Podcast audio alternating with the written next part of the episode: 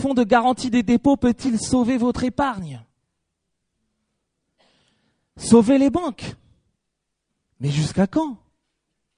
La guerre en Libye jusqu'à quand? La fin dans le monde jusqu'à quand? Ce patron qui me harcèle, qui n'a rien d'humain, mais jusqu'à quand?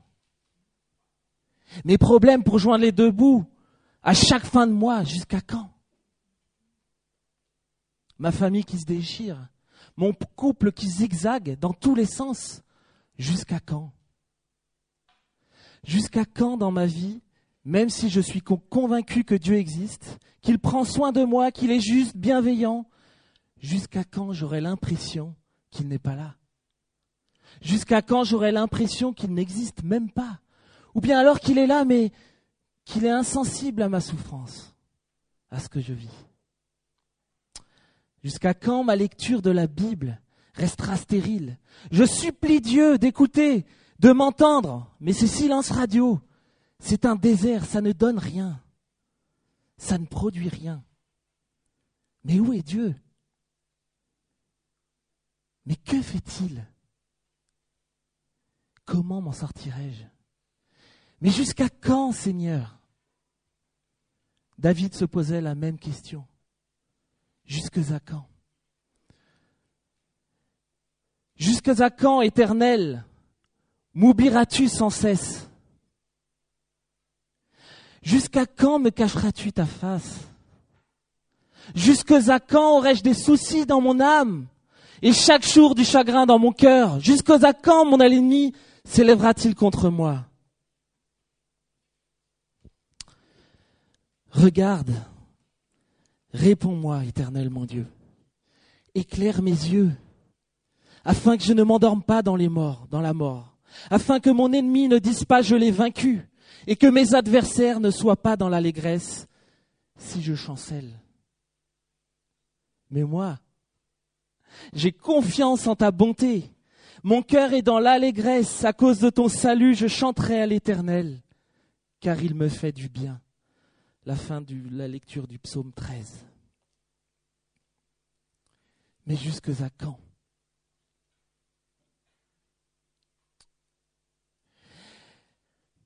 Jusqu'à quand, éternel, m'oublieras-tu sans cesse? Jusqu'à quand me cacheras-tu? Ta face Jusque à quand aurai-je des soucis dans mon âme? Et chaque jour des chagrins dans mon cœur? Jusque à quand mon ennemi s'élèvera-t-il contre moi? Jusque à quand, éternel? David ne se lamente pas sur quelqu'un d'imaginaire, ou bien en parlant tout seul. David s'adresse directement à Dieu.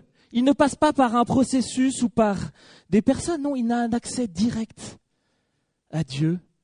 Mais jusque à quand, éternel? On balaye d'un coup tous les principes, toutes les traditions qui voudraient que l'on adresse à Dieu des prières pieuses sans faire cas de nos vies. Mais David est l'exemple par excellence d'un homme qui aime Dieu et qui lui ouvre son cœur sans se cacher, sans se limiter. David reprend quatre fois l'expression, mais jusque à quand? Jusque à quand? Jusque à quand? Mais enfin Seigneur, jusque à quand? On ne sait pas trop pourquoi il écrit ça. Serait-ce pour nous inciter à une révolte contre Dieu? Bien sûr que non. Avait-il péché? Le texte ne le dit pas. Était-il malade? C'est ce que certains commentateurs pensent, mais là encore une fois, le texte ne le dit pas. Quoi qu'il en soit, David souffre. Il est donc encore plus facile pour nous ce matin de nous identifier à ce texte, et on perçoit dans cette prière tout le poids toute la lourdeur, toute l'impatience, tout le désespoir qu'il y a dans le cœur de David. Mais en s'adressant à Dieu, on perçoit également la foi de David qui finalement s'attend à Dieu. Plusieurs psaumes nous dévoilent les différents aspects de la relation de David avec Dieu. On peut dire que David avait une relation de confiance, car c'est toi mon espérance, Seigneur éternel, ma confiance est en toi une relation d'écoute concernant le malheureux. Il l'écoute quand il crie à lui. une relation de confidence.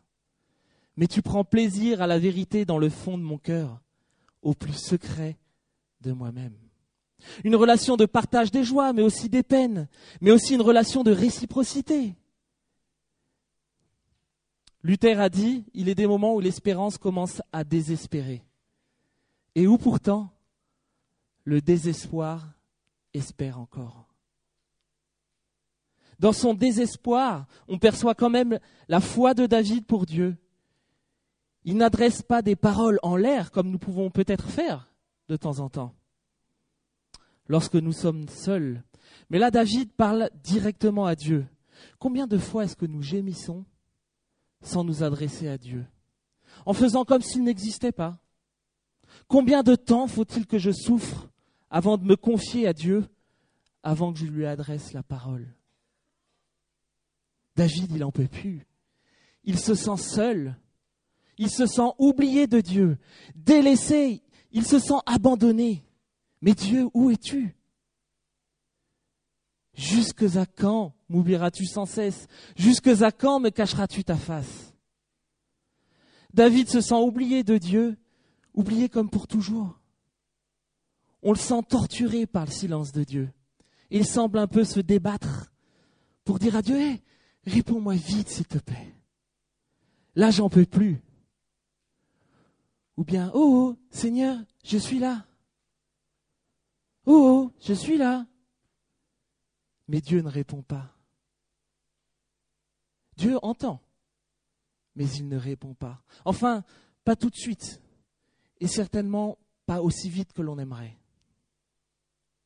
On a l'impression que Dieu a fait un RAZ, un reset, et qu'il a complètement oublié David.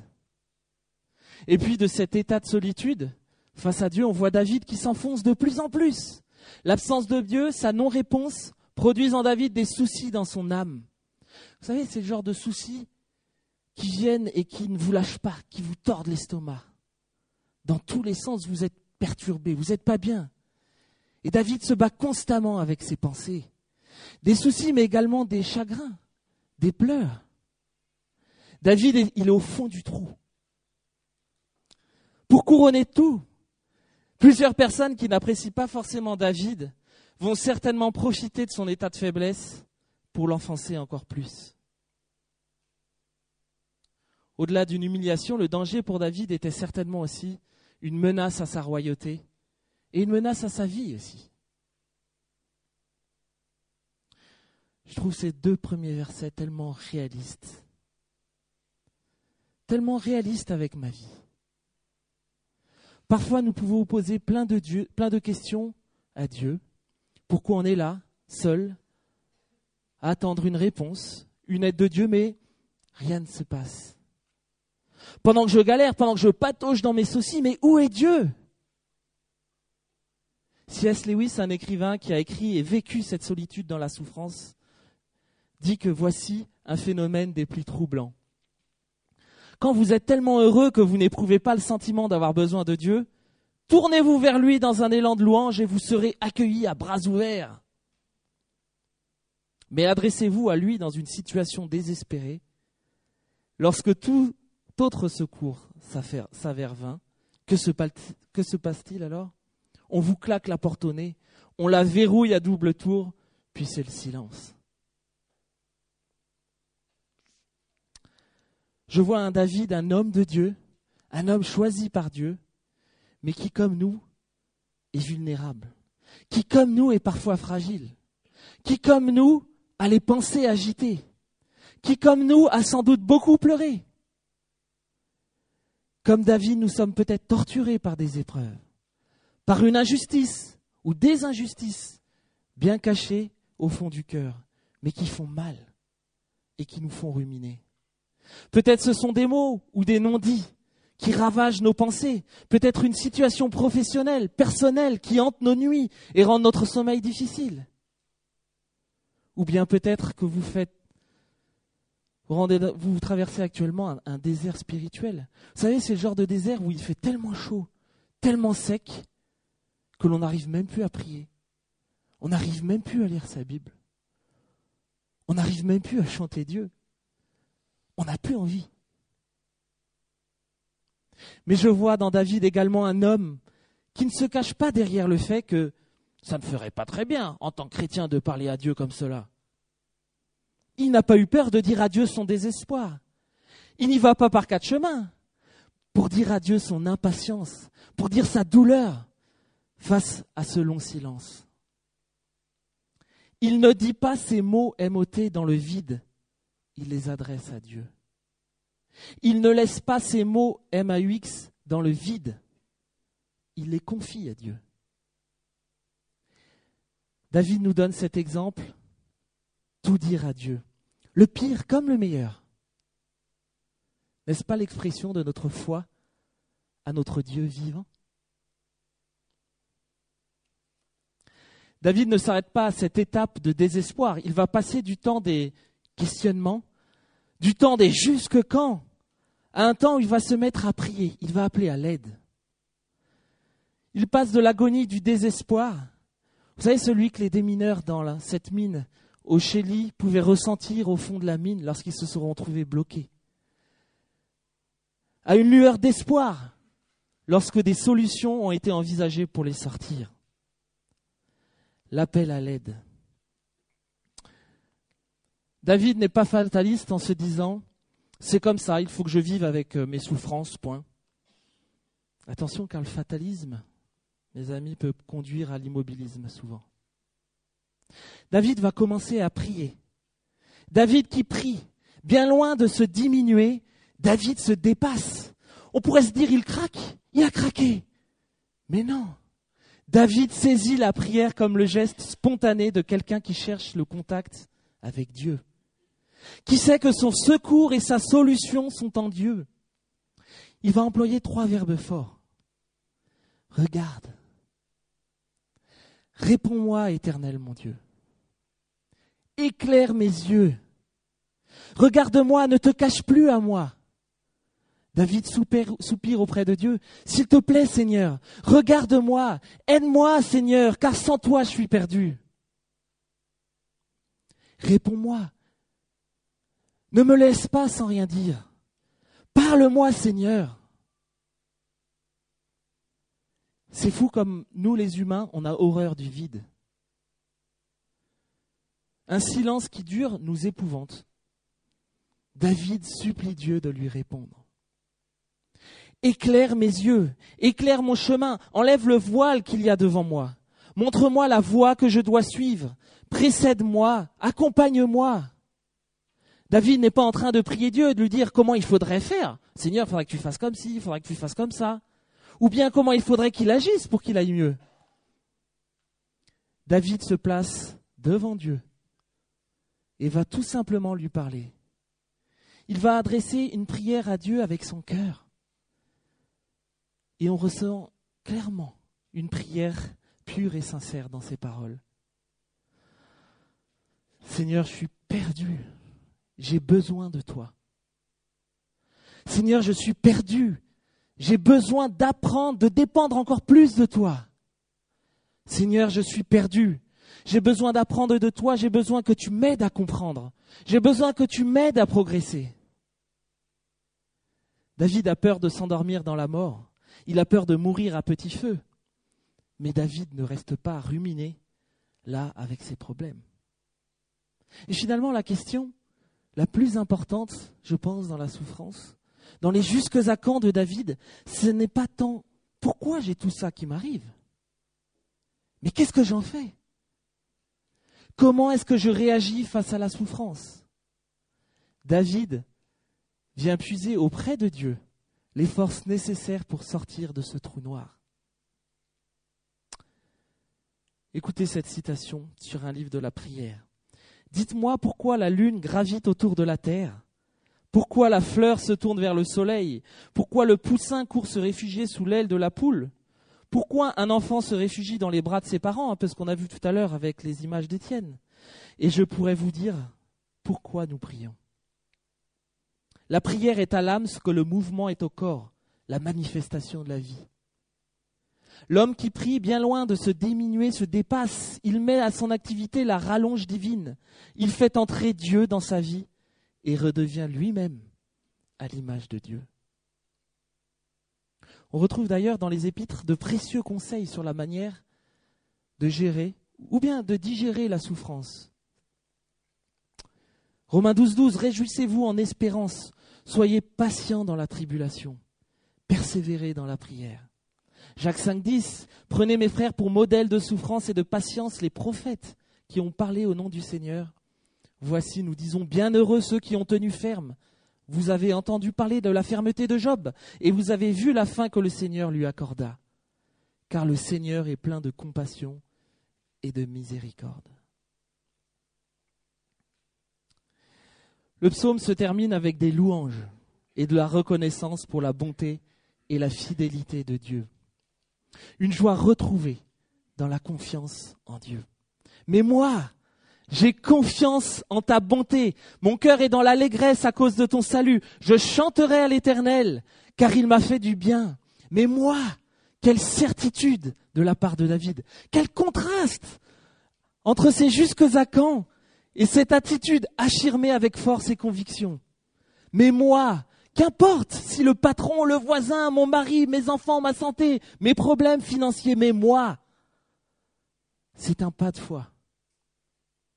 Mais moi, j'ai confiance en ta bonté. J'ai confiance en toi, mon Dieu. David se rattache à ce qu'il sait de Dieu, à ce qu'il fait pour lui à ce qu'il a fait pour lui dans le passé. Dieu est digne de confiance, il est bon, il sauve ses enfants, il leur fait du bien. Ésaïe nous dit, une femme oublie-t-elle son nourrisson? N'a-t-elle pas compassion du fils de ses entrailles? Quand elle l'oublierait, moi je ne t'oublierai pas, dit l'Éternel. Seigneur, c'est par tes bontés que l'on vit, c'est par elles encore que je respire. Tu me rétablis, tu me rends à la vie.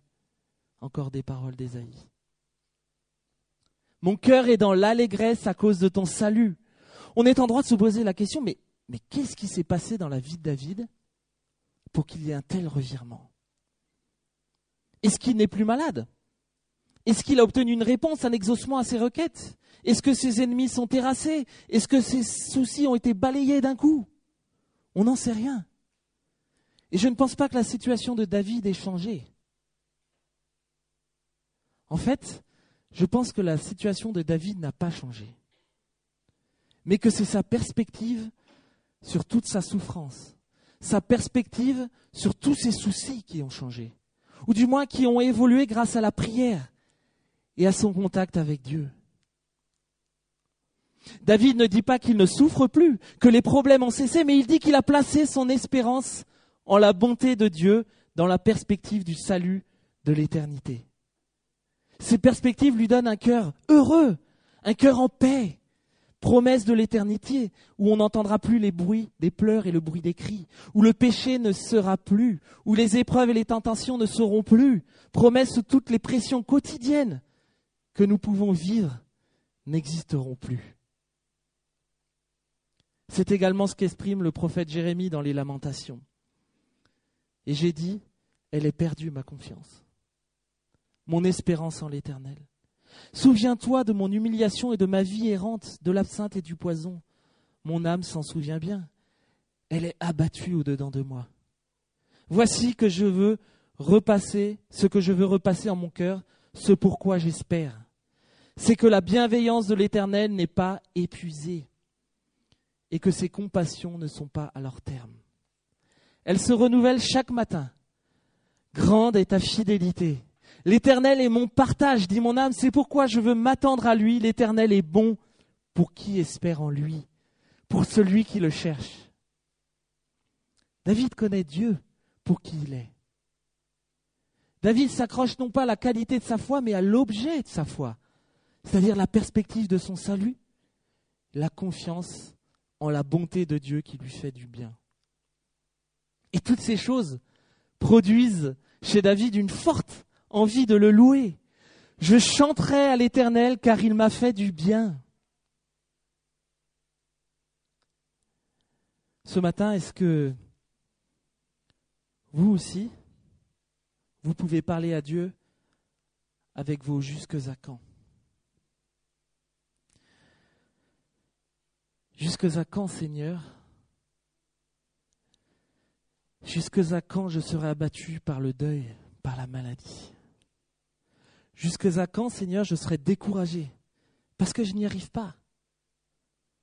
Parce que ma vie spirituelle est un long fleuve tranquille, enfin trop tranquille. Ou bien un désert sans fin, et je n'en vois pas la sortie.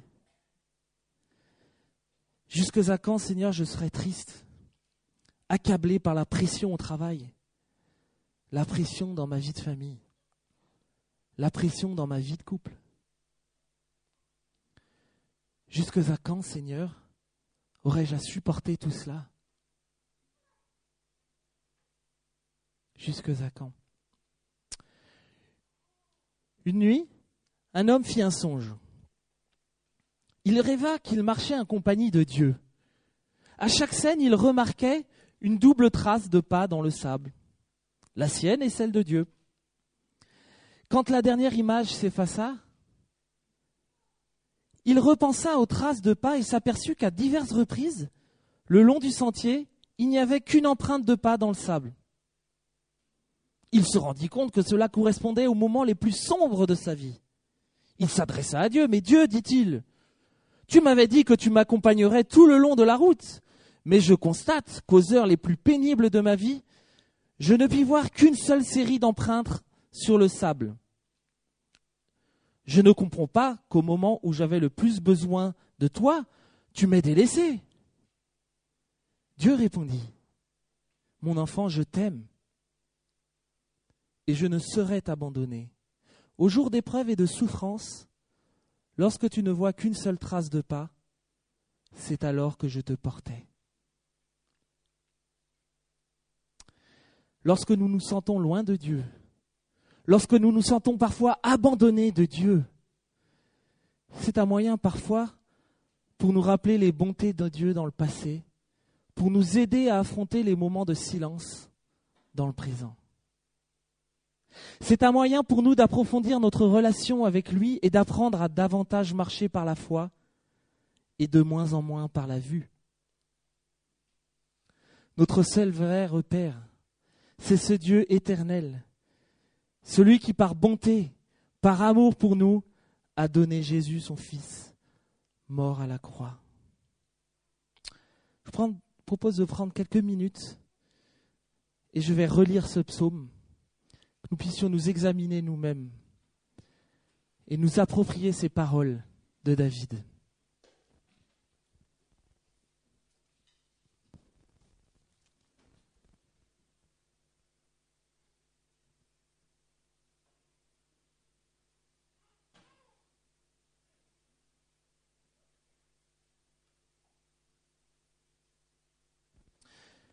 Jusqu'à quand, éternel, m'oublieras-tu sans cesse? Jusqu'à quand me cacheras-tu ta face? Jusqu'à quand aurai-je des soucis dans mon âme? Et chaque jour du chagrin dans mon cœur. Jusqu'à quand mon ennemi s'élèvera-t-il contre moi? Regarde, réponds-moi, éternel mon Dieu. Éclaire mes yeux afin que je ne m'endorme pas dans la mort, afin que mon ennemi ne dise pas je l'ai vaincu, et que mes adversaires ne soient pas dans l'allégresse si je chancelle. Mais moi, j'ai confiance en ta bonté, mon cœur est dans l'allégresse à cause de ton salut. Je chanterai à l'Éternel car il m'a fait du bien.